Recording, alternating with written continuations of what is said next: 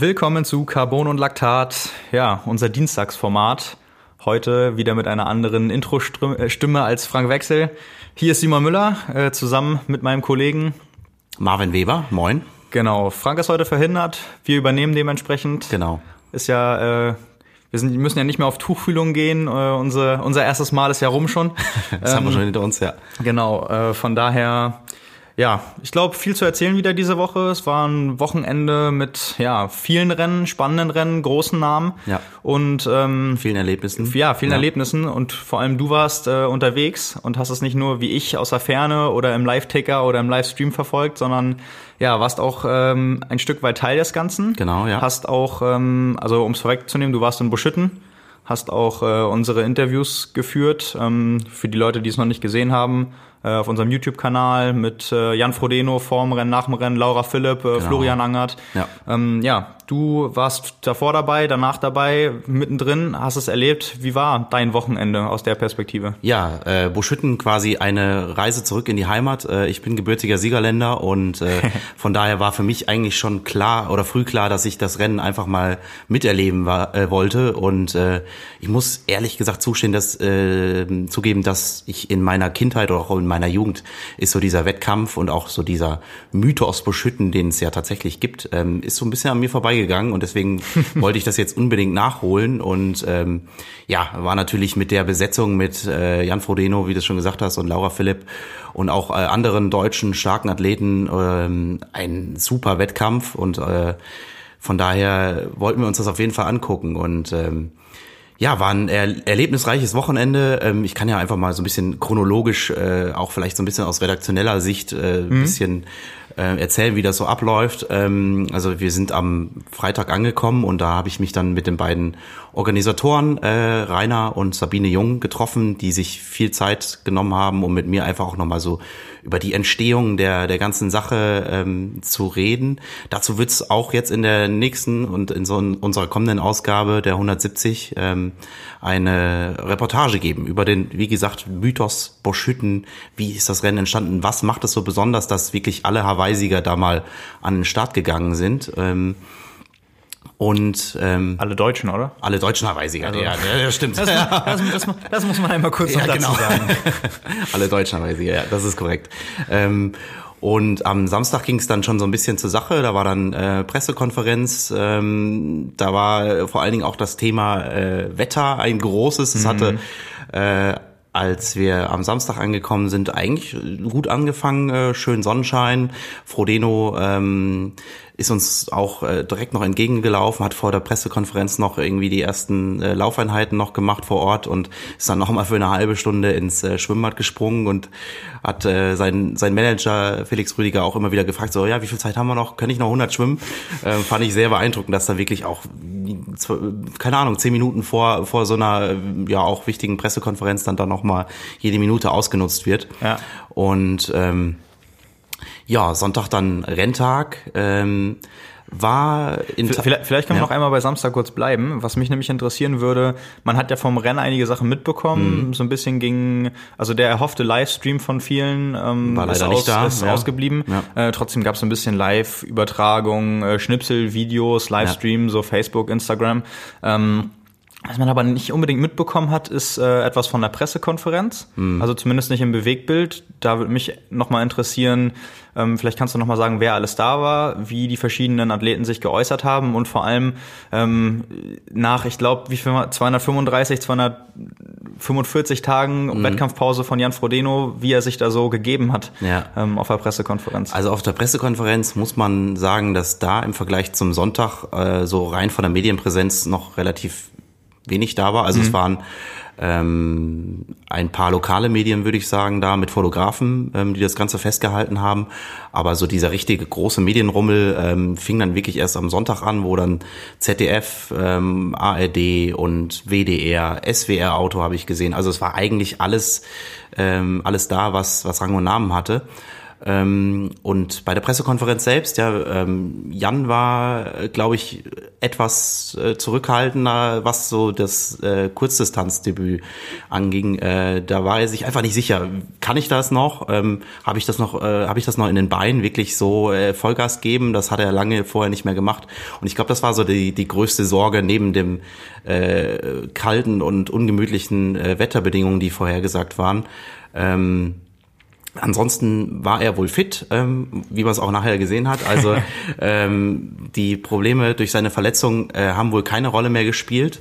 Und ja, es war einfach so bei ihm auch, glaube ich, so ein bisschen so wieder dieses Kribbeln zurück auf die olympische Distanz und wie wird das Ganze? Und vor allen Dingen halt auch noch mit dem besonderen Aspekt, dass da ja auch im Becken geschwommen wird, was ja auch nicht Standard bei jedem Triathlon ist. Und deswegen hat auch für ihn, glaube ich, dieser Wettkampf war ja ein ganz besonderer. Und ja, sonst auf der Pressekonferenz im Fokus natürlich Andi Böcherer, der 2018 und 2016 gewonnen hat dort und der auch einen kleinen Tick zurückhaltender gewesen ist. Also wir haben ihn leider nicht mehr vor die Kamera gekriegt. Er war dann nach der Pressekonferenz relativ schnell verschwunden und eigentlich wollten wir mit ihm natürlich auch noch das Interview führen. Mhm. Hat dann leider nicht mehr funktioniert. Aber er sagte uns dann am Sonntagmorgen, haben wir ihn noch kurz getroffen und er meinte so, ja, er würde mal gucken, wo es jetzt in diesem frühen Zeitpunkt der Saison, wo er da gerade steht, der Sieg würde für ihn nicht, wäre nicht das alles Bedeutende. Also für ihn war, glaube ich, einfach der Saisonstart wichtiger. Mhm. Und natürlich wusste er, dass er mit Jan Frodeno da jemanden an der Seite hat, der ihm die Titelverteilung nicht so einfach macht. Ja, ist natürlich aber trotzdem so, dass wenn Andi Böcherer fit ist, dann kommen da natürlich sonst auch immer Ansagen in die Richtung, dass er natürlich auch gewinnen will. Mhm. Also ich glaube, es wäre auch sonst vermessen bei einem Athleten von dem Kaliber. Man muss ja nicht unbedingt Top-Favorit immer sein, um ein ambitioniertes Ziel zu haben. Also von daher, genau deshalb hatte ich gefragt, weil das hat man überhaupt nicht so mitbekommen. Da habe ich mich auch eher vorher nochmal gefragt, wie sieht es bei ihm aus? Er hat auch noch keine großen Rennen gemacht. Das ist auch noch nicht ganz klar, wie fit ist er, was nimmt er sich vor? Ist ja schon für Hawaii auch qualifiziert. Genau. Von daher ein bisschen anderen Fahrplan vielleicht, was so erste und zweite Saisonhälfte angeht. Kommen wir auch noch zu sprechen, weil der steht jetzt auch schon auf der Startliste. Ja, genau. Geht bald wieder los bei ihm auch richtig danach. Ja. Von daher, ja. Dann vielleicht zu Sonntag. So ein Wettkampfeinsatz ist ja für uns aus der Perspektive auch mal was anderes, als nur zuzuschauen oder vor allem auch aus der Ferne zuzuschauen, wenn man gar nicht beteiligt ist. Wie war der Renntag? Der war erstaunlich angenehm, also wenn man das mit so einem Ironman-Renntag vergleicht, da geht's ja meistens morgens um 4 Uhr los und endet dann um 24 Uhr, also das sind ja dann meistens echt wirklich diese 20-Stunden-Einsätze. Bei uns hat er so gegen Vormittag angefangen, sind wir in Buschhütten angekommen und das Rennen der Männer fing dann war planmäßig für 14.30 Uhr angesetzt, war ein bisschen verspätet losgegangen. Vielleicht so ein bisschen zum Rennverlauf oder auch wie wir das Ganze dann erlebt haben.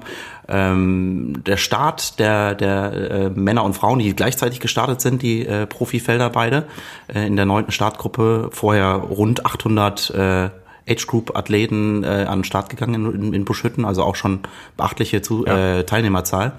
Und den Start haben gewisse Herren ein bisschen verpennt. Also es wurde von 10 runtergezählt, dann kam der Startschuss und ich glaube bei 4 ungefähr kam der Schuss und Frodeno hat da einfach am besten reagiert.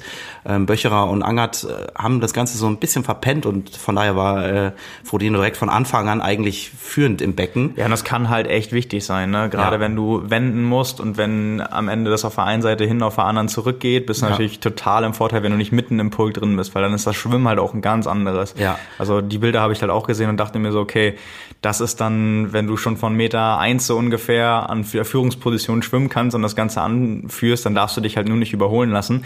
Und ich habe mir auch schon so gedacht, weil die guten Leute oder die guten Schwimmer waren ja eigentlich alle auf einer Bahn, mehr oder weniger. Und wenn da jemand versucht, also der müsste ja links an dir vorbeischwimmen. Ja. Und das siehst du ja auch, ganz egal in welche Richtung du atmest. Und selbst dann würde ich einschätzen, dass ein Jan Frodeno sich da nicht die Butter vom Brot nehmen lässt und immer dann anzieht, ziehen würde, wenn vielleicht einer versucht, eine ganze Körperlänge irgendwie vorbeizuschwimmen. Mhm. Und letztendlich war es ja dann auch so, was ja mit, ja kann man ja schon fast sagen, irgendwie schon deutlichem Vorsprung. Ne? Es waren bestimmt so 15 Sekunden auf die engen Favoriten. Ja, oder? Ja. Also es ist vielleicht so ein bisschen, hat mich so ein bisschen erinnert wie früher Formel 1 in Monaco. Das ist ja auch so ein Kurs, ne? Da kannst du eigentlich nicht überholen, wenn überhaupt an ein, zwei Stellen.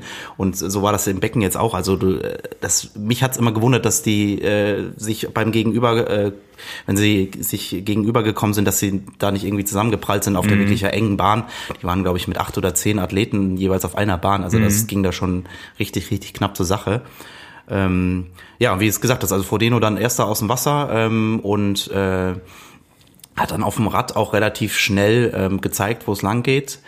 Und dann war für uns quasi, wir haben kurz bevor er aus dem Wasser ist, sind wir auch schon Richtung Wechselzone gegangen, haben ihn da kurz auf dem Fahrrad abgefangen. Und das ist wirklich das Schöne in Buschhütten, dass du von der Wechselzone sind wir dann quasi auf diese Hüttentalstraße, HTS, diesen Autobahnzubringer, innerhalb von 10 Minuten fußläufig gekommen und da bist du dann auch wirklich hautnah dran, also das ist das Tolle, du kannst auf der einen Seite sehen, wie sie mit 80 km/h runterrauschen, musst dann quasi einmal über die Leitplanke klettern und siehst dann, wie sie sich den Berg auch wieder hochquälen müssen auf der anderen Seite.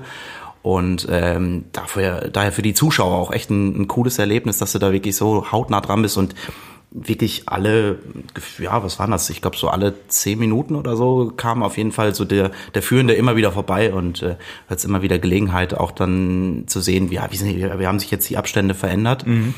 Und auf dem Rad hat neben Frodeno auch ein anderer Herr schon so ein bisschen Aufmerksamkeit erregt, Ruben Cepunke, den wir vorher auch bei der Pressekonferenz oder auch allgemein im Vorfeld des Rennens nicht auf der Rechnung hatten, oder wie so viele, würde ich sagen. Also da war ein Athlet im schwarzen Rennanzug, der uns nicht bekannt war und wo wir uns gefragt haben, meine Kollegin Johanna, die kannte ihn schon, weil er im Kölner Triathlonverein ist und daher war er ihr schon bekannt und der hat auf jeden Fall richtig, richtig gut geliefert, der Junge, und hat auch einfach mal mit einer 52,48 da die schnellste Radzeit auf dem Asphalt gezaubert. Und das hat mich sogar ein bisschen gewundert, weil es war jetzt nicht so viel schneller als Jan Frodeno und da müssen wir das Ganze einmal auflösen. Also Ruben Cepunke ist ein ehemaliger Radprofi. Genau. Ist, glaube ich, zuletzt für Team Sunweb gefahren und hat auch nach dem Rennen gepostet, dass er 390 Watt gefahren ist. Ja. Ist leider in seiner Strava-Aktivität nicht zu finden. Die Watt rausgenommen. Aber das ist natürlich schon eine ganz schöne Ansage. Also im Vergleich dazu, Franz Löschke hat das auch, da kann man alles einsehen auf Strava. Mhm. 352 Watt Average Power, also auf dem Niveau, das sind halt, also bei knapp 40 Watt, das ist schon ein Wort, und auch bei 390, also echt fast 400 Watt, das ist schon richtig, richtig stark. Also war halt vorher schon klar, Radfahren kann er, dass er sich so gut im Schwimmen auch noch im Becken präsentiert und auch vor allem am Ende noch beim Laufen, das war ja zu Platz 2 auch noch richtig knapp. Ja. Das war, glaube ich, schon eine Überraschung. Also wir haben ja vorher auch diskutiert, irgendwie was könnte sein. Da haben wir das Radfahren nicht so thematisiert. Da hätte ich aber auch gesagt, irgendwie, also wenn ich mich hätte festlegen müssen, hätte ich gesagt, Ruben Cepunke fährt auf jeden Fall die schnellste Radzeit. Mhm. Den hätte ich aber insgesamt nicht so weit vorn gesehen, weil das ist ganz schön krass. Jemand, der so zum Triathlon wechselt und dann Leute wie Jonathan Zipf, Patrick Dirksmeier, einfach mal so richtig erfahrene Hasen hinter sich lässt. Florian Angert einfach mal so hinter sich lässt und auch es jetzt irgendwie mit 1,5 Jahren Training geschafft hat, so konstant zu werden. Ja. Also was man dazu mal sagen muss, ich glaube, das war 2018, hat er seinen ersten Ironman gemacht in Hamburg, als es Duathlon war. Ja. Und da ist er ich glaube, 6 Minuten langsamer als die schnellsten Profis gefahren. Also irgendwie 4 Stunden 6 oder 7, auch mit über 300 Watt und war dann schnellster Age-Grouper und ist da den Marathon, glaube ich, noch in 3,15 oder so. Also ich glaube, er ist insgesamt auf Platz 11 gelandet am Ende. Ja, genau. Und also da ist dann schon mal jetzt vor allem für die Distanz ordentlich was passiert. Ja.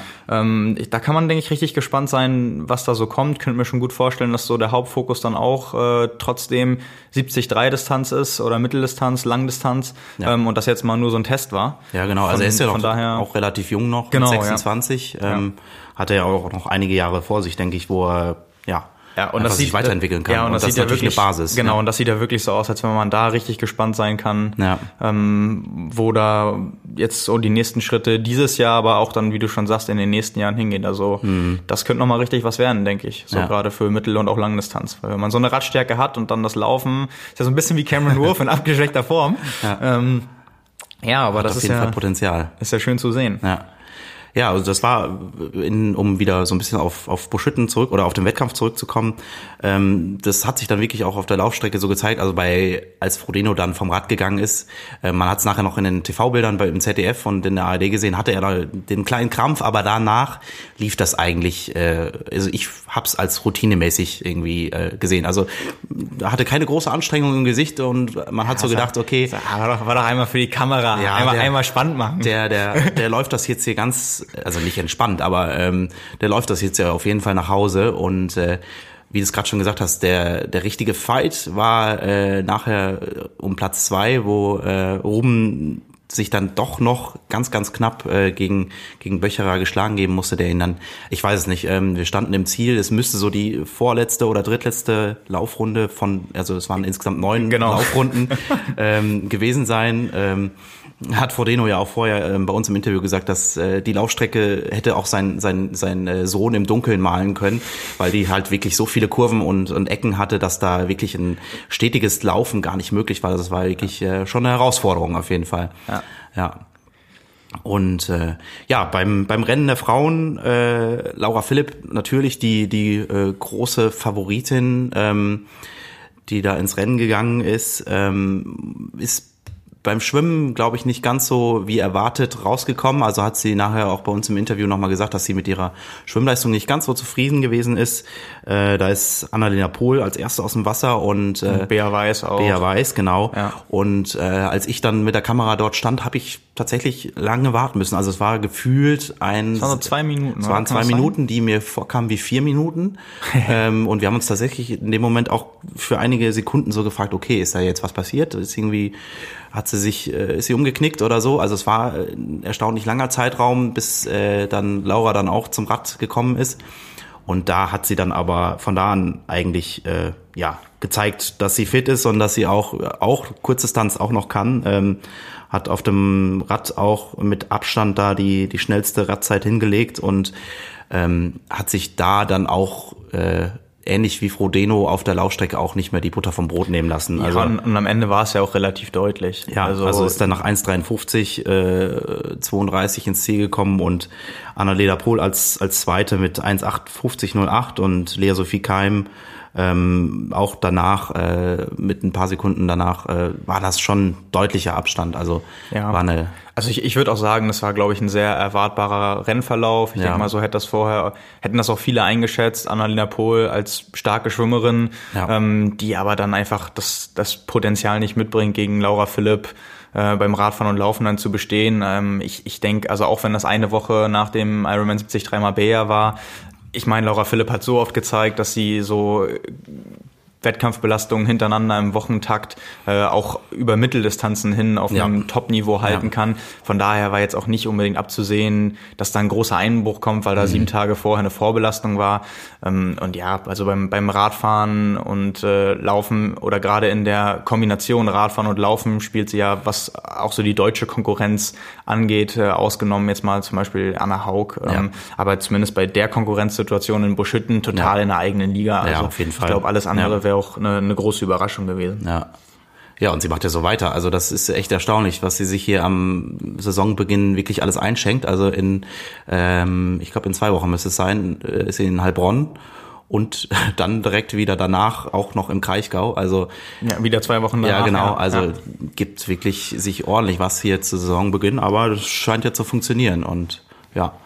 Nee, was ich eben bei den Männern vielleicht noch so ein bisschen vergessen habe, so eine kleine Enttäuschung fand ich fürs Wochenende war wirklich Florian Angert, den ich vorher mehr zugetraut hätte. Hätte er sich, glaube ich, auch selbst vorher mehr ausgerechnet von dem Rennen. Also er hat bei uns im Interview vorher gesagt, dass er 2018 ja ganz, ganz knapp den Sieg gegen Böcherer herschenken musste, so 3 Sekunden, und dass er vielleicht es ja auch schafft, irgendwie diese 3 Sekunden Rückstand in 3 Sekunden Vorsprung umzumünzen, hat aber leider nicht funktioniert und Ja, ich könnte mir gut vorstellen, gerade bei dem Rennverlauf, dass ihn das beim Schwimmen direkt so ein bisschen gebrochen hat. Das könnte sein. Weil er natürlich weiß, wenn er da irgendwas ausrichten will, auch so ein bisschen in den Rennverlauf eingreifen möchte, dann muss er beim Schwimmen vorne sein. Ja. Und dann muss er vielleicht mit ein paar Sekunden als Erster auf die Radstrecke gehen. Er hat ja bei einigen Rennern auch schon gezeigt, dass das funktionieren kann. Mhm. Also bei The Championship beispielsweise im vergangenen Jahr hat er ja Sebastian Kienle und Lionel Sanders auf Distanz gehalten, auf einer flachen Radstrecke mit einer super Aeroposition und dann, glaube ich, 2 Stunden oder sogar leicht drunter gefahren. Mhm. Ich hätte mir echt vorstellen können, wenn das dann anders läuft, dass er da lang mithalten kann auf dem Rad. Ja. Aber da ist die Grundlage natürlich dann gerade für ihn als starken Schwimmer als Erster aus dem Wasser zu kommen, und ich könnte mir vorstellen, wenn er dann schon merkt, okay, wenn ich sogar jetzt auf dem Frodeno beim Schwimmen schon was herschenken muss, dann macht das ja auch was mit dir und so deiner Vorstellung, wenn du weißt, es geht, zumindest wenn man im Kopf sich vornimmt, eventuell noch um Sieg mitspielen zu können, dann weiß er natürlich möglichst lange Distanz, und wenn du dann schon Rückstand hast in deiner Paradedisziplin, bricht dich das vielleicht schon ein Stück weit. Dann hast du vielleicht den Sieg auch schon abgeschrieben, und dann bist du mittendrin im Kampf um die Podiumsplatzierung, und dann kann das unter Umständen ja auch richtig schnell gehen. Ja. Und dann kommen ja die Wetterbedingungen dazu, und dann so ein Rennverlauf mit der Konkurrenz. Auf dem Rad waren ja auch etliche Leute wirklich stark unterwegs. Mhm. Also er hat ja dann nachher auch irgendwie selbst sich geäußert, dass es nicht so lief, wie er wollte. Ja. Und ich denke aber auch sicher, dass er da mehr drauf hat. Und das wird er bestimmt auch noch zeigen. Es war jetzt für ihn auch das erste Rennen der Saison. Ja, genau. Also da ist auf jeden Fall viel Luft nach oben noch. Bisschen warm geworden. Ja. Und da kommt sicherlich noch was. Ja.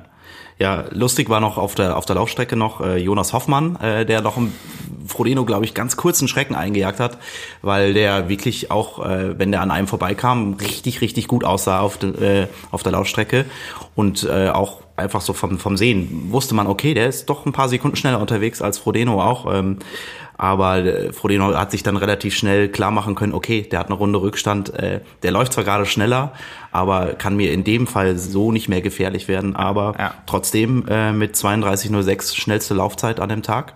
Ja, Minute 13 müssen es dann, glaube ich, gewesen sein auf Frodeno. Ja. Ja, war ja auch so ein bisschen ich meinte ja eben schon, wir haben im Vorfeld natürlich diskutiert, habe ich ja noch gesagt, Jonas Hoffmann, schnellste Laufzeit des Tages, könnte dann eventuell jemand sein, der da auch einen Frodeno beim Laufen schlagen kann, aber da meinte ich ja auch schon, wahrscheinlich wird es so laufen, dass er auf dem Rad zu viel Rückstand hat. Ja, genau, nicht mitspielen kann, das war letztendlich auch so. Ich hab sogar mal geguckt, jetzt wo du sagst, ist eigentlich ganz interessant, ich glaube 305 Watt Average Power ist er gefahren und meinte dann, das sind bei ihm ziemlich genau 5 Watt pro Kilogramm. Also auch schon ziemlich, ziemlich viel. Ja, das ist halt die Sache. Er ist ja ein sehr kleiner und schmächtig würde ich ihn jetzt nicht bezeichnen, aber er ist halt deutlich kleiner als ein Frodeno zum Beispiel. Ja, und das war halt ziemlich krass, weil ich glaube, der ist plus minus ein paar Sekunden ziemlich genau 1 Stunde gefahren. Ja. Und das sind halt dann 6 Minuten Rückstand vielleicht, also wahrscheinlich sogar ein bisschen mehr, dann 6-7 Minuten Rückstand. Ja. Das kannst du dann ja auf einer kurzen Distanz nicht zulaufen. Ja. Ich hätte nicht gedacht, dass es so viel ist, ehrlich gesagt. Ich habe vielleicht so 3-4 Minuten, hätte ich vielleicht mitgerechnet. Ja. Aber trotzdem, das ist ja nur wirklich neben Jonathan Zipf, der ja auch am Start war, es waren ja so die beiden klassischen Kurzdistanzler, von denen man auch dann echt erwarten kann, wenn die ernst machen, dann haben die genau für diese Distanz auch echt noch den Speed. Mhm. Aber gut, das ist ja jetzt für Jonas Hoffmann auch nur ein bisschen so Spaß an der Freude gewesen. Der fokussiert sich ja auch eher auf andere Sachen und Wettkämpfe. Ja. Ja, also alles in allem kann man echt sagen, sowohl für uns auch als auch für die Zuschauer echt ein super Wettkampf. Also kann ich jedem, der noch nicht da gestartet ist oder auch vielleicht einfach als Zuschauer noch nicht da gewesen ist, echt ans Herz legen, weil du wirklich vom Schwimmen bis über die Radstrecke und dann auch nachher das Laufen unten im Stadion oder auf diesem alten Sportplatz, du bist einfach überall sofort hautnah dabei und kannst zwischen den einzelnen Disziplinen super schnell wechseln und sehr empfehlenswert. Also nächstes Jahr, schaut euch das mal an, macht mal mit. Mich selbst reizt es auch so, vielleicht nächstes Jahr mal, wenn das Knie dann wirklich mitmacht, da als Heimatrennen da das Ganze vielleicht mal anzugehen. Also es hat schon Bock gemacht, ja. Ja, glaube ich. Um es mit den Worten von Laura Philipp aus dem Interview zu sagen. Sie kommt nochmal wieder. Sie kommt nochmal wieder, um sich dann anzuschauen, ob der Wettkampf dann bei Sonne und schönen Temperaturen auch wirklich nochmal besser ist, und man dann alles so genießen kann, wie alle sonst auch immer sagen. Ja. Weil ich glaube, das war ja auch ziemlich ungewohnt, dass das Wetter so schlecht ist. Spielt ja zurzeit generell so ein bisschen verrückt. Ja, genau. Aber wie du schon sagst, wenn das eigentlich so ein Hexenkessel ist und alle ums Schwimmbad rumstehen und an der Radstrecke und beim Laufen, jetzt aus deiner Erzählung kann man ja schon fast sagen, Glück gehabt, dass so treue Fans trotz des Wetters da standen. Ja. Sonst bei einigen Veranstaltungen kann es dann auch mal so laufen, dass die schnell weg sind. Mhm. Und dann ist es natürlich ärgerlich. Obwohl man wirklich sagen muss, wir hatten wirklich, wirklich Glück, weil es eigentlich mit dem richtigen Regen begann erst, als wir Richtung Ziel gelaufen sind und dort quasi auf die Sieger auch gewartet haben, also so im maximal letzten Drittel des Rennens. Vorher war es tatsächlich trocken, was auch ja für die Radstrecke super wichtig war. Ja, ja. Von daher war es da eigentlich noch relativ angenehm und es hätte deutlich schlimmer kommen können. Also das muss man dem Wettergott dann doch noch zugutehalten. Ja. Ja. Nee, gut, dann machen wir einen Haken hinter Buschhütten. Ja, genau. Es waren noch ganz viele andere Rennen am Wochenende. Ja. Werden wir vielleicht mal ein bisschen international. Ja. Aber behalten den deutschen Fokus durchaus bei. Sebastian Kienle hat nämlich auch seinen Saisoneinstieg gegeben beim Ironman 73 St. George in Utah. Ja. Und ja, ich würde sagen, da gibt es wie so oft zwei Seiten der Medaille. Ja, genau. Also ist die Frage, womit wir jetzt anfangen, ob wir jetzt mit Kienle im Fokus anfangen, was ja wahrscheinlich der deutlich interessantere Part ist, oder ob wir die Sieger nehmen. Ich würde sagen, wir können ja einmal sagen, wie es ausgegangen ist, kommen dann auf den Rennverlauf, der dazu wahrscheinlich geführt hat, dass es so ausgegangen ist. Am Ende Rodolphe von Berg, der 2018 schon 3 Ironman 73 Rennen gewonnen hat, auch noch relativ jung ist. Ich glaube, er ist 27, kommt aus Boulder ursprünglich. Ja, ziemlich starker Nachwuchsathlet, von dem man sicherlich auch noch einiges hören wird. Ja. Jetzt auch in St. George gewonnen bei den Frauen, eigentlich erwartbar. Holly Lawrence hat, glaube ich, sogar den Streckenrekord gebrochen. Und letztendlich war es so, von Berg ist als Erster aus dem Wasser gekommen und hat auch die schnellste Radzeit des Tages hingelegt, ist dann beim Laufen so 2-3 Minuten langsamer als andere gelaufen, konnte sich das aber erlauben. Gereicht, genau. Genau. Ja. Und bei Holly Lawrence war das auch in gewohnter Form am Ende sehr, sehr dominant, was ja klar ist, wenn man einen Streckenrekord aufstellt, spricht das ja meistens dafür, dass man in allen Disziplinen eine starke Leistung gezeigt hat. Mhm. Ja, und Bart Aernouts als Zweiter dann ins Ziel, mit doch schon ganz gutem Rückstand, glaube ich, dann. Dritter Kanadier Jackson Laundry, 3:51,21, also da auch schon gut 2 Minuten auf von Berg, also das war dann am Ende doch ein bisschen knapper, als man es vielleicht vorher erwartet hätte auf dem Rad, aber letztendlich ungefährdeter Sieg für ihn. Ja, genau.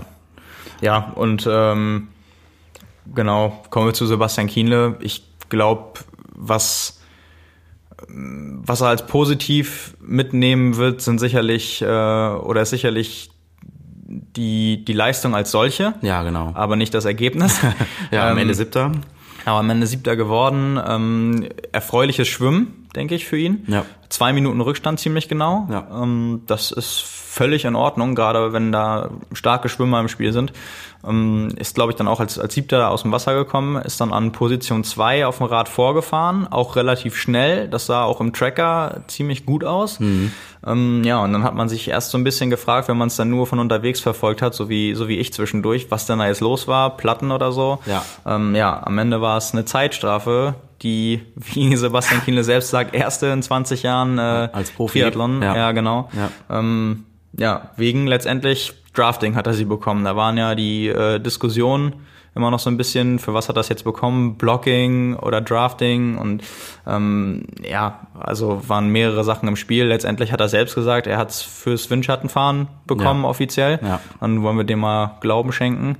Und dann gab es ja die ganzen Diskussionen, das habe ich mir auch rausgesucht, mehr oder weniger als Frage der Woche, weil wir auch einige Nachrichten dazu bekommen haben, ob wir das gesehen haben, ob wir das hier nicht mal diskutieren können. Klar, wir haben es natürlich verfolgt und machen das auch gerne an der Stelle. Ich finde das immer schwierig. Oder machen wir zumindest, runden wir das Ganze einmal ab. Ja. Denn Sebastian Kienle ist am Ende noch 1:15 und ein paar Zerquetsche gelaufen. Und damit auch schneller als einige andere ernstzunehmende Konkurrenten. Beispielsweise 2 Minuten schneller als der Sieger.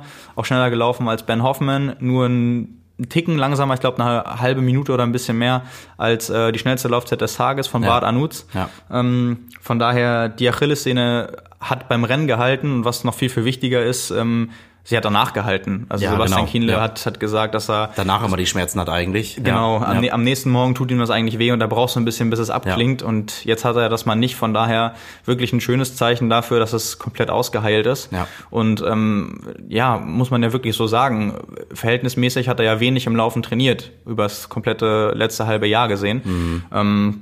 Von daher ist das schon eine super Leistung gewesen. Ja, genau. Und darauf lässt sich sicherlich aufbauen. Und auch gerade, dass er so schnell auf dem Rad nach vorn gefahren ist, also dass er Rad fahren kann und dass er auch meinte schon vorher, jetzt wo er beim Laufen erst noch so ein bisschen vorsichtig sein musste, hat er natürlich umso mehr teilweise auf dem Rad gemacht. Kann man davon ausgehen, dass die Radstärke nach wie vor auf jeden Fall da ist.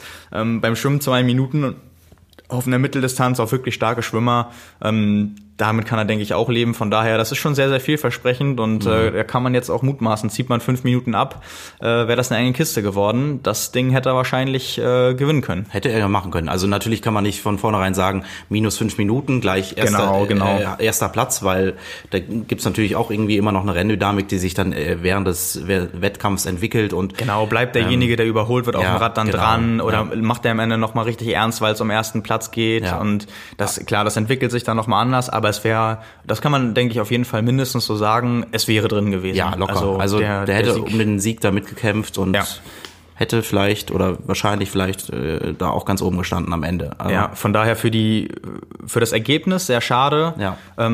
Positiv wird er sicherlich die Leistung als solche, den Formstand mitnehmen und vor allem den Zustand seiner Verletzung oder jetzt nicht die mehr Genesung, Verletzungen und den Zustand seiner Achillessehne, besser gesagt. Mhm. Und kommen wir zu dem Windschattenproblem. Man kann es ja bei Facebook noch auf der Ironman-Seite, glaube ich, oder am einfachsten findet man, glaube ich, über Kienles Kanal auf Facebook, wo er das Ganze auch nochmal geteilt hat. Ab 2 Minuten 10 ist das Ganze zu sehen dort, dieser Überholvergang. Und ja, man kann ihm da, wenn man sich mehrmals anguckt, ist schwierig zu sagen, aber kann ihm da eigentlich gar nicht so viel vorhalten, weil er ja zum Überholvorgang ansetzt und genau in diesem Moment dann der Athlet vor ihm auch nach links zieht und die beiden sich dann dadurch auf einmal bedrohlich nahe kommen und er natürlich dann irgendwie nicht mehr die nötige Distanz da einhalten kann. Und ja, also was man dazu, glaube ich, sagen muss, ist ja immer noch, das haben auch einige bei uns kommentiert, dieses erst sehr nah ransaugen und dann krass nach links ausscheren und überholen. Wenn das halt zu lang dauert und in dem Moment ein Wettkampfrichter da ist, dann ist das ja auch eine bewusste Entscheidung, wie du überholst. Mhm. Und du kannst natürlich dann erst nach links ausscheren, in der Spur bleiben und dann vorbeifahren oder du kannst ranfahren, ausscheren und dann direkt überholen. Ja. Von daher, das ist ja auch immer etwas, was so ein bisschen... Hat ein gewisses Risiko wahrscheinlich in sich. Hat ein gewisses Risiko, wenn man dann einen Wettkampfrichter mit schlechter Laune hat. Also nicht nur das, sondern dann kommt halt noch so was Unvorhersehbares, wie das Ausscheren und dann ist es eine Situation, die einfach durch die Renndynamik entsteht und das passiert einfach und da muss man halt auch immer sagen, wenn der Wettkampfrichter in dem Moment da ist und das die komplette Szene sieht, dann erfordert das ja auch ein bisschen Fingerspitzengefühl, das einzuschätzen und ich finde, dafür war das Ganze eigentlich nicht lang genug, um da so eine Mutwilligkeit zu unterstellen und so ein Profitieren davon. Ich fahre jetzt erstmal ganz lang hinterher, sondern Kienle ist ja auch von weiter hinten nach vorn gefahren, war auf dem Weg eigentlich mehr oder weniger an die Spitze und ist da vorbeigefahren. Und es war ja nun nicht so, dass er irgendwie eine halbe Minute direkt hinterher gefahren ist, sondern es war eigentlich ein Überholvorgang, der im Endeffekt vielleicht durch diese Umstände ein bisschen zu lang gedauert hat. Ja. In dem Video, finde ich, kann man nicht ganz erkennen am Ende, weil die Aufnahme von zu weit weg ist, wie nah der Abstand wirklich ist. Das stimmt, ja. Das spielt da vielleicht auch noch rein. Das kann man, finde ich, nicht so ganz beurteilen. Im Endeffekt aus meiner Perspektive, so wie das alles die Konstellation war, sollte man das nicht unbedingt geben, sondern einfach bei einer Verwarnung belassen. Und das wird ja normalerweise auch gesagt, wenn man dann nebenher fährt, zu sagen, hey, pass mal auf, auch wenn du gerade irgendwie der bist, der schneller fährt und der überholen will, so, dann gibt's einmal eine Verwarnung und wenn du dann beim zweiten Mal siehst, okay, das ist wirklich bewusst, das ist mutwillig, dadurch will ich mir einen Vorteil erschleichen, dann kann man mal überlegen, ob man vielleicht 5 Minuten gibt, weil in dem Moment... Ist dann halt schon hart, ne? Also ja, und in dem Moment als Wettkampfrichter weißt du ja auch, du beendest eigentlich mehr oder weniger das Rennen von dem Athleten um den Sieg.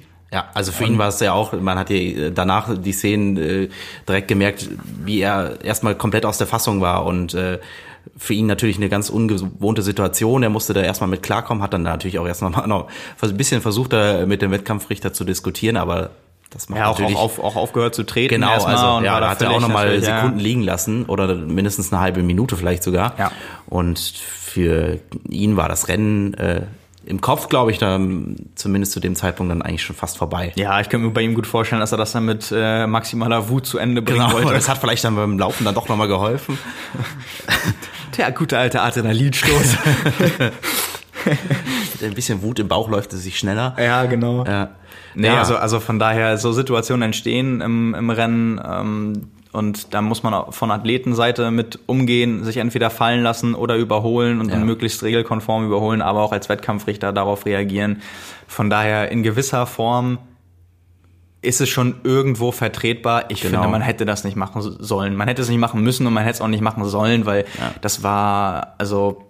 Ja, wie du schon gesagt hast, ich glaube, also auch mein Gefühl sagt mir irgendwie, dass er dadurch keine große Zeitersparnis sich irgendwie regelwidrig erkämpft hat, sondern dass Nein, auf gar keinen Fall. Und, also das, aber gut, also vielleicht wollte der Wettkampfrichter auch einfach mal der Erste sein, der das Kienle mal eine Zeitstrafe einbrummt. Ja. Jetzt nach 20 Jahren kommt er mir nicht mehr davon. Ja. Du hast es verdient jetzt. Kienle hat ja später auch so ein bisschen selbstironisch gesagt, er ist ja immer einer, der da in Sachen Zeitstrafen und Drafting auch immer für das strikte Regelwerk immer mit vorne dabei ist und einer der Lautsprecher ist. Und jetzt hat's ihn mal selbst erwischt. Genau, und was man dazu jetzt sagen muss, er sagt ja auch selbst, er war am Ende zu nah dran. Ja. Also das sagt er ja auch selbst. Ist halt aber durch diese Situation und das Ranfahren und dann das Ausscheren entstanden, dass er dann wieder genau dahinter war. Und von daher ein bisschen Auslegungssache. Ja, hat ihm jetzt zum Glück nur den Wettkampf oder das Resultat beim Ironman 70 St. George gekostet und nicht irgendwie bei einer wichtigeren Meisterschaft. Genau, also so würde ich es auch sehen. Ich glaube, für ihn ist auch jetzt mit ein paar Tagen Abstand das Ganze dann wieder erledigt, weil das denke ich auch. Die Achillessehne macht mit und er ist in guter Form, wie er ja auch schon gezeigt hat, und die wichtigen Wettkämpfe des Jahres kommen. Genau, erstes Highlight für ihn, The Championship. Ja. Das Rennen, was er noch nicht gewinnen konnte. Ja. Ist sogar auch 2 Wochen vorher auch noch in Heilbronn am Start. Ja, genau. Ja, ich denke, das ist auch nochmal so, also klar, es motiviert ihn auch, ist immerhin eine deutsche Meisterschaft. Ja. Aber so das große internationale Feld dann 2 Wochen später, jetzt diesmal auch ohne Lionel Sanders. Schade. Es wird ihn wahrscheinlich sogar ärgern, wenn er jetzt gewinnen sollte, dass es Leute geben wird, die dann sagen, ja, aber wenn der Lionel da gewesen wäre. Dann wäre es wieder, ja. So, das kann man aber nicht verhindern, ne? Alte Weisheit, man kann nur die schlagen, die an der Startlinie stehen. Richtig, ja. Und von daher sind wir gespannt, wie es weitergeht, weil die Form und die Gesundheit macht mit. Das ist in erster Linie erstmal das, was für ihn, denke ich, wichtig ist. Ja, genau. Ja, bleiben wir mal auf der Langstrecke oder auf der Mittel- und Langstrecke. Irgendwas dazwischen. Ne? Irgendwas dazwischen. Irgendwo in Spanien. Ja, genau. In Pontevedra. Pontevedra, genau. Die Heimat von Javier Gomez, der ja eigentlich mit, in Anführungsstrichen, Langdistanz erstmal gar nichts mehr zu tun haben wollte, weil er sich wieder auf die kurzen Strecken und auch vor allen Dingen auf die Olympischen Spiele fokussieren wollte. Aber wenn dann die ITU-Langdistanz-WM vor der Haustür stattfindet, dann macht man da natürlich mit. Und man muss dazu ja auch sagen, als...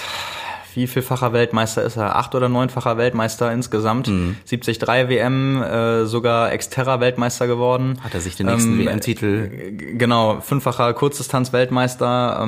Das ist ein WM-Titel, der ihm auch noch gefehlt hat. Ja. Jetzt fehlt ihm ja quasi nur noch... die Krone von Buschhütten. Die Krone von Buschhütten und dieses eine Ding da auf Hawaii. Ja, genau. Also als Top-Favorit gestartet, denke ich, in einem gar nicht so schlecht besetzten Feld. Ja. Und sich da echt dominant behauptet, und gerade beim Laufen ist ja kein Geheimnis.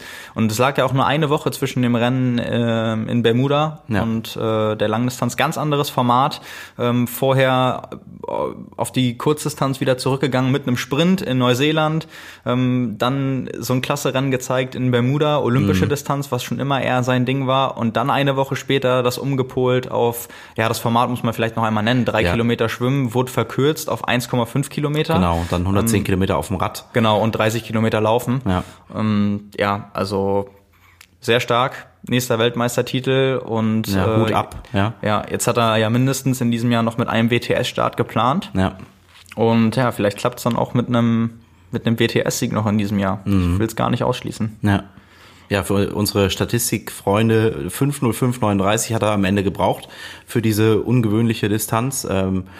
Hinter ihm der Vorjahressieger Pablo Tapena mit 5:11, also schon ja deutlichem Rückstand. Ja, und, muss man auch mal sagen, also auch ehemaliger Kurzdistanzler und Trainingspartner gewesen von Javier Gomez, also quasi ein paar Jahre zurück, dann wäre das ein lupenreiner Doppelsieg gewesen, aus der Gruppe raus. Ja.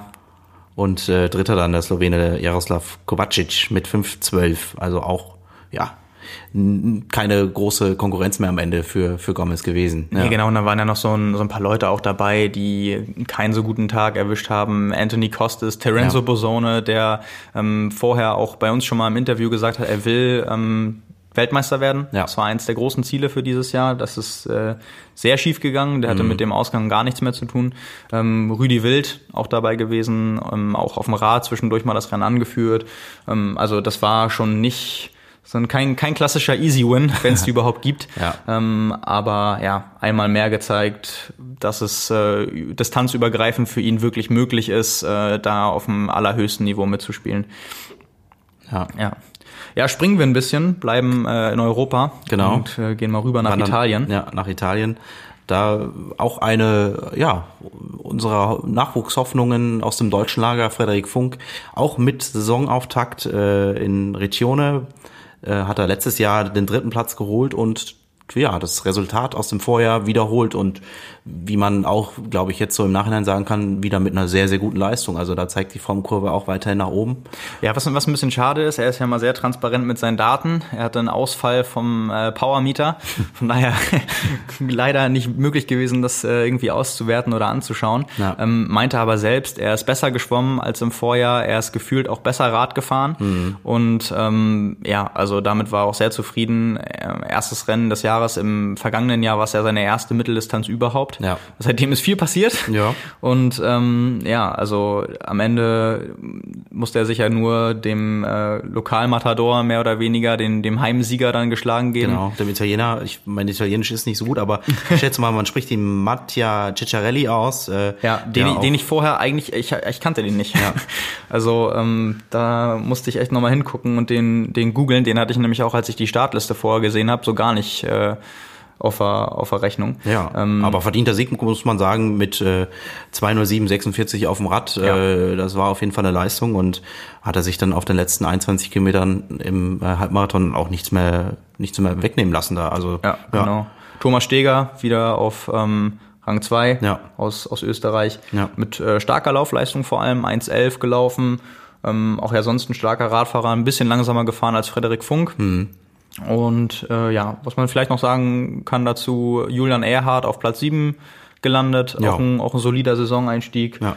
Svenja Thös auf Platz 8, damit wird sie sicherlich nicht ganz zufrieden sein. Das lief nicht so richtig rund. Sie hatte häufiger mal einen kleinen Rückstand beim Schwimmen, ist dann auch ganz okay Rad gefahren, aber konnte dann auch nicht mehr den Halbmarathon unter 1:30 laufen und hat dann auch keine Lücke mehr zumachen können, sondern die ist dann eher noch ein bisschen größer geworden. Dann waren es am Ende sogar, ich glaube, 18 Minuten auf die Siegerin. Ja, Elisabetta Corridori, 4:25,04 und dann auch zweiter Platz auch an die Italienerin Maggi Santimaria.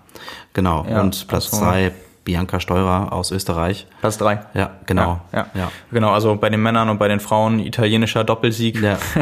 Und trotzdem stehen die Zeichen, denke ich, richtig gut für Frederik Funk und die Saison, was man da sonst mitbekommen hat. Ja. Ich hätte vorher mir sogar gedacht, dass er noch ein, zwei Plätzchen nach vorne wandert? Ich hätte sogar gedacht, dass er gewinnen kann, aber vor allem auch, dass er Thomas Steger schlagen kann. Aber da hat beim Laufen jetzt noch so ein bisschen die Durchschlagskraft gefehlt, offensichtlich. Ja. Aber das kann auf jeden Fall noch kommen. Ich meine, mit 21 Jahren ist da auch noch ganz viel Zeit. Ja. Und da sind ja auch noch relativ viele Rennen dieses Jahr geplant. Macht auch The Championship unter anderem und auch noch 2, 3 andere Challenge-Rennen, wie er schon gesagt hat. Und sind wir gespannt, was da noch kommt. Was aus deutscher Sicht auch noch sehr erfreulich war. Ja, wieder zurück nach Spanien. Und unsere kleine Europareise. Genau. Mal wieder einen Schlenker. Denn es war nicht WTS, aber es war der nächste Weltcup des Jahres in Madrid mit einem sehr erfreulichen Ergebnis aus deutscher Sicht. Auf jeden Fall, ja.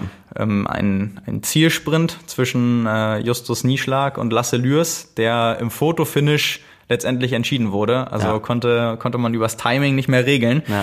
Ja, zeitgleich waren letztendlich ein paar Zentimeter. Justus Nieschlag gewonnen. Ja, beide mit 55, 51 im Ziel. Genau. Also das hätte man vorher wahrscheinlich auch nicht so erwartet, dass wir da die zwei Deutschen, die sich gegenseitig im Ziel battlen und dass da ein Fotofinish entscheiden muss. Mehr als erfreulich, glaube ich. Also Also ich hätte beiden zugetraut, dass sie das Podium machen können tatsächlich. Ja. Aber dass es dann wirklich mal so läuft in einem Rennen, dass alles zusammenpasst und dann das wirklich so eng bis auf den letzten Meter, das ist ja wirklich auch relativ selten. Vor allem, weil die Konkurrenz dann auch nicht so schlecht war. Also Richard Murray ist wieder ins Renngeschehen eingestiegen, hatte wirklich einen miesen Tag, nachdem er das härteste Schwimmen seines Lebens hatte, wie er danach gepostet hat. Und aber ich denke, das ist jetzt ein richtig schöner Aufwärtstrend, den die Deutschen langsam da so beibehalten können. Ja. Justus Nieschlag hat ja auch schon in den Weltcup-Rennen dieses Jahr mehrere gute Resultate gezeigt. Lasse Lührs, auch solide in der WTS. Ja, Jonas Schomburg ist ja auch als neunter Athlet, muss man ja auch... Hat es ja auch noch in die Top 10 geschafft, was ja auch ein gutes Resultat ist. Und bei Jonas Schomburg und Lasse Lührs kommt noch der Reisestress dazu, von Bermuda eine Woche zurück. Und also das kann man denen schon hoch anrechnen. Und das lässt hoffen, dass dieser Trend dann auch in der ersten Liga, in der WTS, auch irgendwann sich fortsetzt oder zumindest überhaupt erstmal einschlägt. Mhm. Weil momentan ist es ja so, die Rennen, die tendenziell nicht so gut besetzt sind, da ist es natürlich auch einfacher, sich zu behaupten. Aber das kann natürlich auch entscheidend und wichtig sein fürs Selbstvertrauen. Ja. Von daher...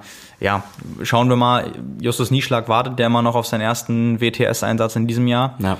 Und da bin ich auch richtig gespannt, wie er sich da dann präsentiert. Also ich würde sagen, die Vorzeichen für auch jetzt die Olympia-Quali sind auf jeden Fall gut.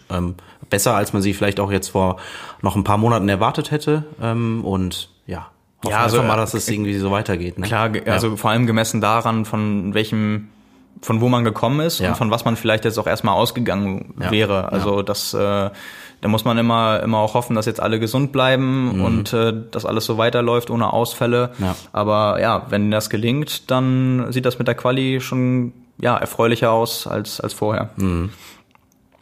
Ja, damit haben wir die wichtigen Rennen. Wir haben noch die Frauen, unterschlagen. Die wollen wir nicht unterschlagen. Ja. Anja Knapp auf Platz 13 und Nina Eim auf Platz 21. Ja. Das Rennen hat Emilie Mourier aus Frankreich gewonnen. Genau. Dann schauen wir mal, wo geht unsere Reise weiterhin? In welches Land entführst du uns? Was nehmen wir uns denn vor? Irgendwo in den Norden jetzt. So, wo das Wetter nicht so schön ist wie in Spanien. Kommen wir vielleicht mal zu Michel Westerby. Ja, da gibt's jetzt Neuigkeiten, nachdem er auf ihrem Instagram-Account quasi täglich mitverfolgen konnte, wie der Bauch gewachsen ist, der Nachwuchs da jetzt gekommen. Der Markus heißt der Gute, mit einem ordentlichen Gewicht, wie ich sagen würde, 4.130 Gramm auf 53 Zentimeter. Ja. Das ist mal ein Wonneproppen. Ja, das kann man so sagen, auf jeden Fall. Nee, genau, wir haben ja zwischendurch auch im Podcast mal drüber gesprochen, dass sie während der Schwangerschaft noch so viel trainiert hat. Ja. Deutlich über 20 Stunden, oft sogar über 25 Stunden noch, als sie schon ein halbes Jahr teilweise schwanger war. Ja. Und jetzt hat sie bis eine Woche vor der Geburt, die ja per Kaiserschnitt war, sie gepostet hat, noch knapp 15 Stunden trainiert. Das ist heftig. Also das ist echt. Das war ein ordentliches Pensum und so wie ich habe nochmal nachgeschaut, tatsächlich konnte man jetzt von allen, wir haben ja gelernt zwischendurch, 40 Schwangerschaftswochen, hat sie jede Woche ihr Trainingspensum und Gesamtumfang gepostet. Also wer da nochmal einen Überblick haben will oder das nicht mitverfolgt hat, auf ihrem Instagram-Account kann man das sehen. Das ist schon, sehr beeindruckend, unterhaltsam. Ja. Und so wie sie es ja auch immer wieder angedeutet hat, gefühlt geht's ganz schnell wieder weiter. Also ich bin mal gespannt, wo sie sich das erste Mal wieder präsentieren will auf der Rennstrecke. Aber ich glaube, so lange müssen wir da gar nicht mehr warten. Also die brennt tatsächlich auch direkt danach wieder weiterzumachen. Ja, das kann ich mir auch gut vorstellen. Also dass jetzt, sie hat ja auch noch ein paar Monate Zeit, um sich für Hawaii theoretisch für dieses Jahr zu qualifizieren. Ich würde das auch nicht ausschließen, dass wir die auf Hawaii dieses Jahr tatsächlich wiedersehen. Ja. Da gibt's ja so ein paar skandinavische Ironman-Veranstaltungen, wo man auch mal eine Quali holen kann, qualifizieren könnte und will ich auch nicht ausschließen. Ja. Das wird interessant. In dem Sinne erstmal herzlichen Glückwunsch, alles Gute der Familie.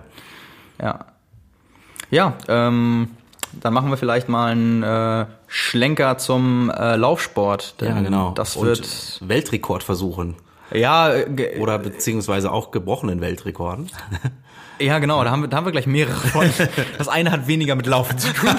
Zumindest so halb. Ne? So halb, genau.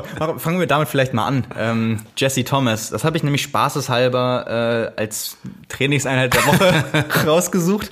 Also es fällt dann so ein bisschen unter die Kategorie entweder Alternativtraining oder für alle, die leider auch schon mal verhindert sind oder das mal gemacht haben. Ja. Ich will es keinem wünschen, also von daher... Das soll jetzt nicht bedeuten, dass man sich verletzen soll, um das auszuprobieren. Jesse Thomas hat nämlich durch seinen Bruch, den er hatte, er wollte ja Marathon laufen, ist dann sehr erfolgreich einen Halbmarathon gerannt, hat den Portland-Halbmarathon gewonnen. Wir haben ja auch im Podcast drüber gesprochen. Und hat sich danach dann einen Bruch zugezogen im Fuß, wenn ich mich nicht täusche.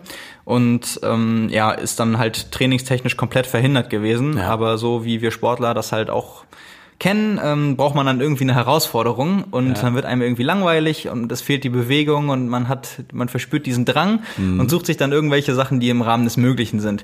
Was bei Jesse Thomas hieß, dass er trainiert hat, auf Krücken zu laufen.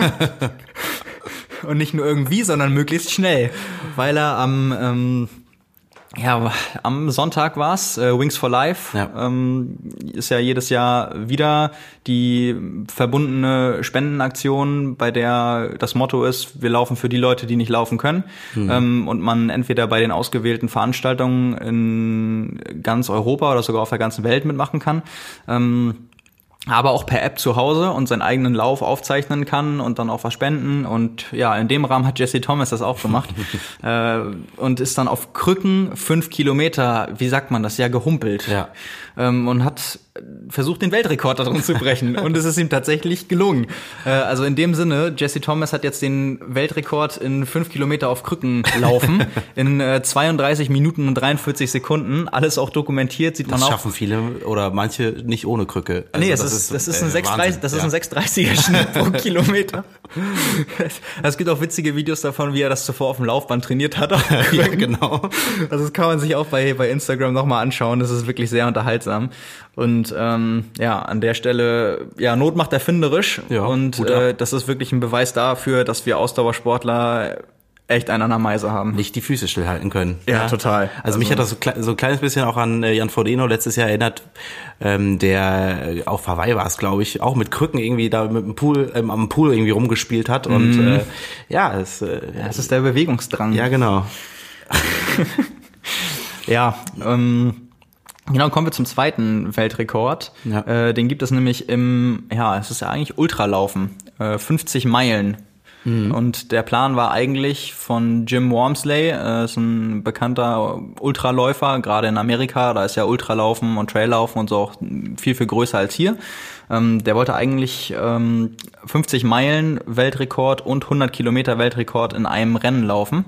An dem einen ist er gescheitert, das andere hat er geschafft. Ja. Also 80 Kilometer, dementsprechend 50 Meilen, hat er den Weltrekord aufgestellt mit einem Schnitt von 3 Minuten 35. Die Aktivität gibt's bei Strava, hat über 12.000 Kudos, kann man sich auch angucken. Und er wollte danach weiterlaufen, hat dann auch 1 Kilometer geschafft, also er hat eine Runde gemacht bei 81 Kilometer, die ja dann auch in 3,35er Schnitt gelaufen ist. Mhm. Und die letzten 19 ist er dann nur noch ins Ziel gegangen und dann am Ende auch nur noch so ganz leicht gejoggt. Okay.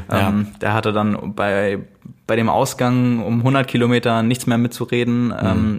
80 Kilometer schon beeindruckende Leistung. Und Das Ganze war eingebunden in ein Event von Hoka, oder das Projekt, diesen Rekord zu brechen, hieß Hoka Carbon X. Mhm. Und Carbon X ist angelehnt an den neuen Schuh, der jetzt auf den Markt kommen wird. Ab 15.05. ist der, glaube ich, am Handel erhältlich.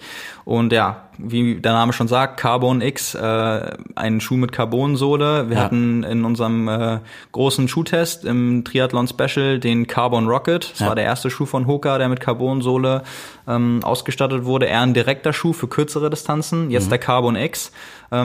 Ja, sehr angelehnt an den Vaporfly 4% von Nike. Ähnliche Technologie mit der bekannten dicken Hoka-Sohle. Also auch sehr weich, aber in der Sohle dann wahrscheinlich ziemlich steif durch die halt benutzte Carbonsohle. Ja, bin ich noch nicht gelaufen. Hast du ihn schon bestellt? Wann kommt der? Ich würde behaupten, wir bekommen Testschuhe davon. Ja. Bin da schon sehr gespannt, den auszuprobieren. Ich hatte ihn mal in der Hand, als ich in der Sierra Nevada war, bei den Norwegern. Ich hatte dann auch vorher schon mitbekommen, dass der Schuh kommen wird. Da war noch nichts offiziell. Ich habe es hier, glaube ich, auch mal so ein, zwei Mal angekündigt. Ja, genau. Ja. Jetzt ist es halt soweit. Der Schuh wird dann, ist es schon nächste Woche, ne? Nächste Woche rauskommen. Mhm. Und hatte ihn bei Kaspar Stornes in der Hand. Er hatte nämlich einen Prototypen davon. Ja, fühlt sich sehr gut an. Sehr ähnlich. Hat Kaspar schon was gesagt, wie so seine Eindrücke waren, die ersten, oder? Ja, also ihm gefällt der Schuh richtig gut. Er sagt, vom Laufverhalten ist es auch tatsächlich ähnlich zum Vaporfly, den er vorher auch im Wettkampf getragen hat, muss man dazu ja mal sagen. Für Sprintdistanzen, also dementsprechend 5 Kilometer, was ja bei den Athleten bedeutet, die in 15 Minuten oder schneller zu laufen teilweise, nimmt er eher den Carbon Rocket, sagt er, weil der halt direkter ist. Mhm. Und der Carbon X hat dann halt eine dickere Sohle, ein bisschen mehr Dämpfung.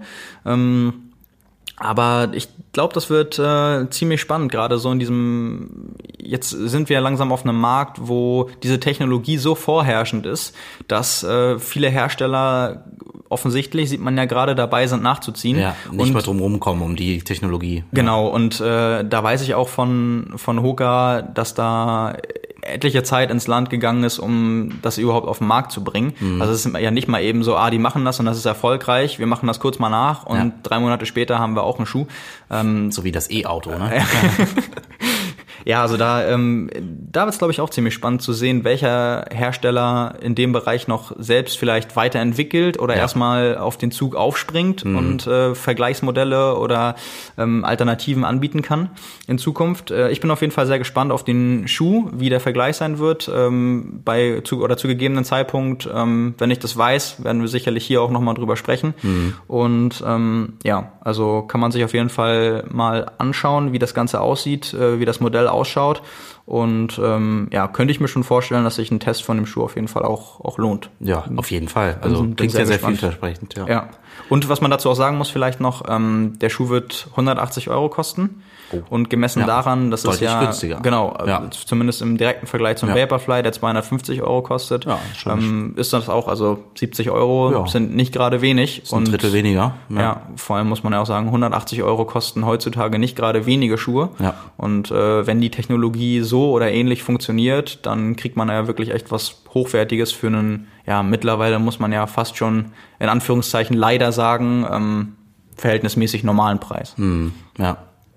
Ja, wenn wir schon beim Thema Laufen sind, da gibt's auch noch einen Weltrekordversuch, würde ich sagen. Ja, genau. Das wird wahrscheinlich wieder inoffiziell werden, weil das nicht bei einer Marathonveranstaltung stattfinden wird. Aber wir haben jetzt in den vergangenen Wochen erst vor den Rennen über das große Marathonwochenende gesprochen, dann auch danach, als London, Hamburg und Düsseldorf zeitgleich waren. Eliud Kipchoge, in 2 Stunden, 2 Minuten 37 in London gewonnen, und jetzt 2 Wochen später wurde bekannt gegeben, dass er im Herbst wieder versuchen wird, unter die 2-Stunden-Marke als erster Mensch überhaupt zu kommen. Ja. Also das Große, was ja quasi in der Menschheitsgeschichte oder in der Marathongeschichte noch fehlt, nachdem so viele... So wie Hawaii unter 8, ne? Ja, so ein bisschen. So wie Meile unter 4. Ja.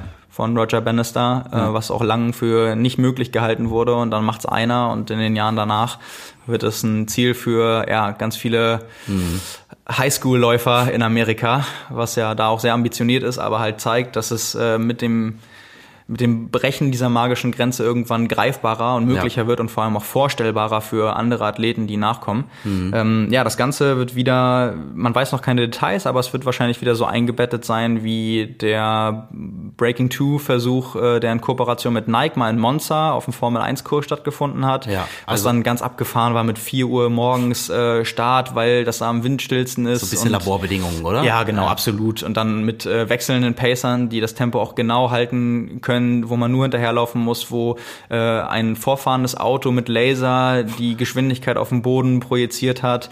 Alle Register gezogen. Aber du, für dich als erfahrenen, langjährigen Läufer, wie ernstzunehmend ist dann so ein, also sagen wir mal, er schafft das, ist die Leistung dann sensationell, aber wie kann man die dann einordnen im Vergleich, wenn er das irgendwie bei einem, in Anführungsstrichen, einem normalen Marathon laufen würde? Ja, ich meine, im Endeffekt ist es ja so, es fehlen nur 100 Sekunden, ne? Mhm. Also was heißt nur? Jeder, der weiß, auf welchem Niveau wir uns da bewegen, weiß auch, dass es in dem Bereich sehr viel ist. Ja.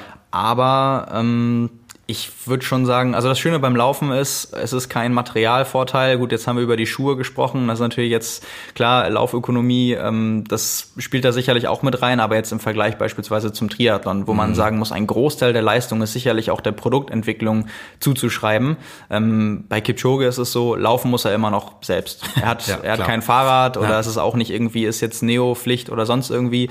Sondern viele Dinge davon sind ja auch einfach nur für den Kopf, diese Kontrolle. Er muss nicht auf eine Uhr gucken, er muss einfach nur hinterherlaufen. Er kann total Ziel folgen. Genau, gerade bleiben. Er hat Leute vor sich, die ihm vielleicht auch, da kann man ja nicht mal sagen, dass sie ihm den Wind nehmen werden, weil die werden sich die windstillsten Bedingungen in den Tagen aussuchen, die es gibt. Mhm. Das ist einfach nur, vieles davon ist einfach nur mental. Und da weiß man halt auch einfach von Kipchoge, dass er da unglaublich stark ist. Von daher, das ist schon unglaublich hoch anzurechnen. Aber wer ist da überhaupt Pacemaker? Mal ganz doofe Frage. Das war bei dem Versuch in Monza war das wechselnd. Da haben sie viele Elite. Also ist klar, dass das natürlich einer nicht durchhält. Aber da haben sie ganz viele Elite-Weltklasse-Läufer genommen, vorzugsweise logischerweise Nike-Athleten, die dann wirklich die Ehre hatten, Teil des Projektes zu werden und immer wieder irgendwie mal 5, mal 10, mal 15 Kilometer, je nachdem wer es dann war, vorzulaufen, weil, ich meine, wir reden hier von der Geschwindigkeit, ich bin mir gerade nicht auf die Sekunde sicher, aber es müsste so ungefähr 2,51 pro Kilometer sein. Boah.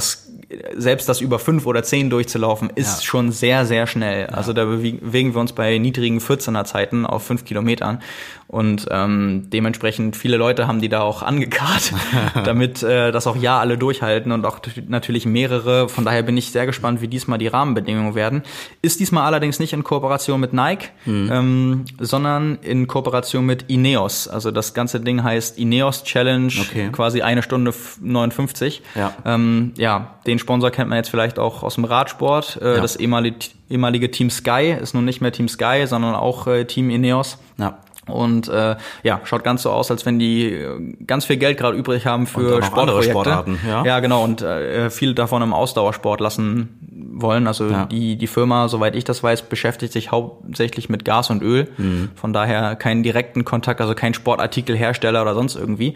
Aber klingt nach Geld. Ja, klingt nach Geld, offensichtlich. Ja. Und da werden wir auch am Ball bleiben und mal schauen, wann da Details bekannt gegeben werden. Mhm. Es wäre natürlich ein ganz großes Ding, wenn das wirklich klappt. Ja. Also offizielle Zeit hin oder her, vielleicht wird dann Kipchoge nicht der Erste sein, der es bei einem offiziellen Marathon schafft. Vielleicht ist es auch echt eine Grenze, bei der es noch ein bisschen dauern wird, bis es jemand auf schnellen Strecken wie Berlin oder London schaffen kann. Mhm. Aber überhaupt, egal unter welchen Bedingungen, dass ein Mensch selbst läuft und unter 2 Stunden für einen Marathon, wäre schon wirklich sehr, sehr beeindruckend und faszinierend.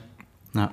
Ja, ich glaube, damit haben wir fast alles abgehakt. Ja, wir haben noch eine kleine Vorschau fürs Wochenende. Blick nach vorne, nämlich auch auch noch ein bisschen was los. Der dritte von den noch aktiven Hawaii-Siegern. Ja, genau, aktiven deutschen Hawaii-Siegern. Ja, genau. Macht nämlich auch jetzt seinen ersten Triathlon dieses Jahr, nachdem er, also Patrick Lange. Genau, lösen wir das Rätsel auf. Nachdem wir eben über Laufen geredet haben und er schon beim Halbmarathon in Berlin, nicht wirklich ernst, seine Stunde 9 gelaufen ist. Ja, erster Test mit neuem Schuh. Genau, geht's jetzt auch wieder auf gewohntem Terrain richtig zur Sache. Nämlich gewohntes Terrain im Sinne von Distanz, aber einem ungewohnten Ort oder anderen Kontinent. Ja, 73 Vietnam hat er sich vorgenommen. Er hat ja gesagt, er wollte jetzt dieses Jahr in der Vorbereitung auch einfach so ein bisschen wieder nochmal neue Wege, neue Reize finden. Und die hat er sich diesmal in Asien gesucht und gefunden, würde ich sagen, wenn man die Startliste sieht. Die Startliste verspricht einiges. Also da wird ihm der Saisonauftakt auf jeden Fall überhaupt nicht leicht gemacht. Und der muss schon Gas geben, damit er da am Wochenende den ersten Saisonsieg verzeichnen könnte. Und ich glaube, das wird gar nicht so einfach. Also nee, das könnte ich mir auch vorstellen. Also wenn man hier auf die Startliste mal schaut, dann sind da unter anderem so Namen wie Tim Don, Craig Alexander, Tim Reed und die nenne ich alle bewusst auch zuerst, weil sie alle am vergangenen Wochenende ein Rennen gemacht haben. Ja. Craig Alexander haben wir fast so ein bisschen unterschlagen. Das war beim Ironman 73 Busselton oder wie es auch ausgesprochen wird, hat er wieder ein 73 gewonnen, der alte Hase. Verrückt. Von daher jetzt mit den Jahren ist die Regeneration auch nicht mehr die wahrscheinlich, die es früher mal war. Ja. Muss man mal schauen, wie er sich nur eine Woche später jetzt schlägt. Tim Reed ist eventuell sogar ganz raus. Der hat den Ironman Australia gemacht, über den wir noch gar nicht gesprochen haben, auch vorhin. Es war einfach zu viel. Ja, stimmt. Cameron Wolf Heimsieg gefeiert hat mit einer neuen Laufbestzeit. Stimmt, das haben wir jetzt auch komplett unterschlagen bisher. Ja, genau. Ja. Von 2 Stunden 50 und auch einem neuen Radstreckenrekord. Ja. Also da geht die Entwicklung auch wirklich weiter und in eine Richtung, wo man sagen kann, bald ist für Hawaii dann muss dann auch Top 5 oder das Podium das Ziel sein, wenn man das oder wenn er das so hinkriegt. Mhm. Von daher Tim Reed vielleicht sogar gar nicht am Start. Tim Don hat am vergangenen Wochenende eine relativ unbekannte Mitteldistanz gemacht und gewonnen. Ja. Und von daher, die haben vielleicht alle noch so ein bisschen Vorbelastung drin, aber da sind auch noch so Leute am Start wie Tim van Berkel, Mauricio Mendes, der auch ein sehr ernstzunehmender Gegner sein wird, vor allem auf der 70-3-Distanz. Ja. Und Terenzo Bosone, der bei der ITU-Langdistanz-WM am Start war, wo es nicht so gut lief. Von dem weiß man allerdings, dass er die Rennen einfach mal so wegsteckt und dann eine Woche später schon wieder voll einsatzfähig ist. Ja.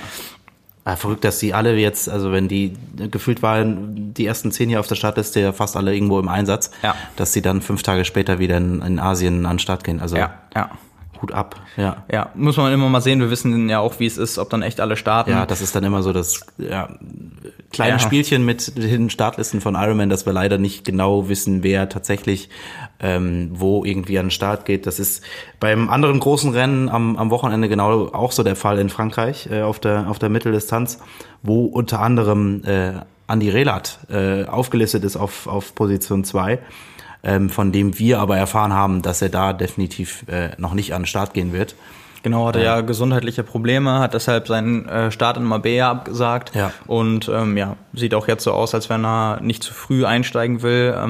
Ende Mai steht der Ironman Lanzarote an. Ja. Das ist dann das große Ziel, sich da für Hawaii zu qualifizieren. Dem will er sicherlich alles unterordnen und kein Risiko eingehen, da jetzt irgendwie zu früh schon wieder einzusteigen. Ja. Aber das ist eigentlich kein, soll nicht blöd klingen, aber kein großer Abbruch der Qualität des Feldes, wenn man das echt mal anschaut, weil 2 Andis sind trotzdem am Start, 2 deutsche Andis.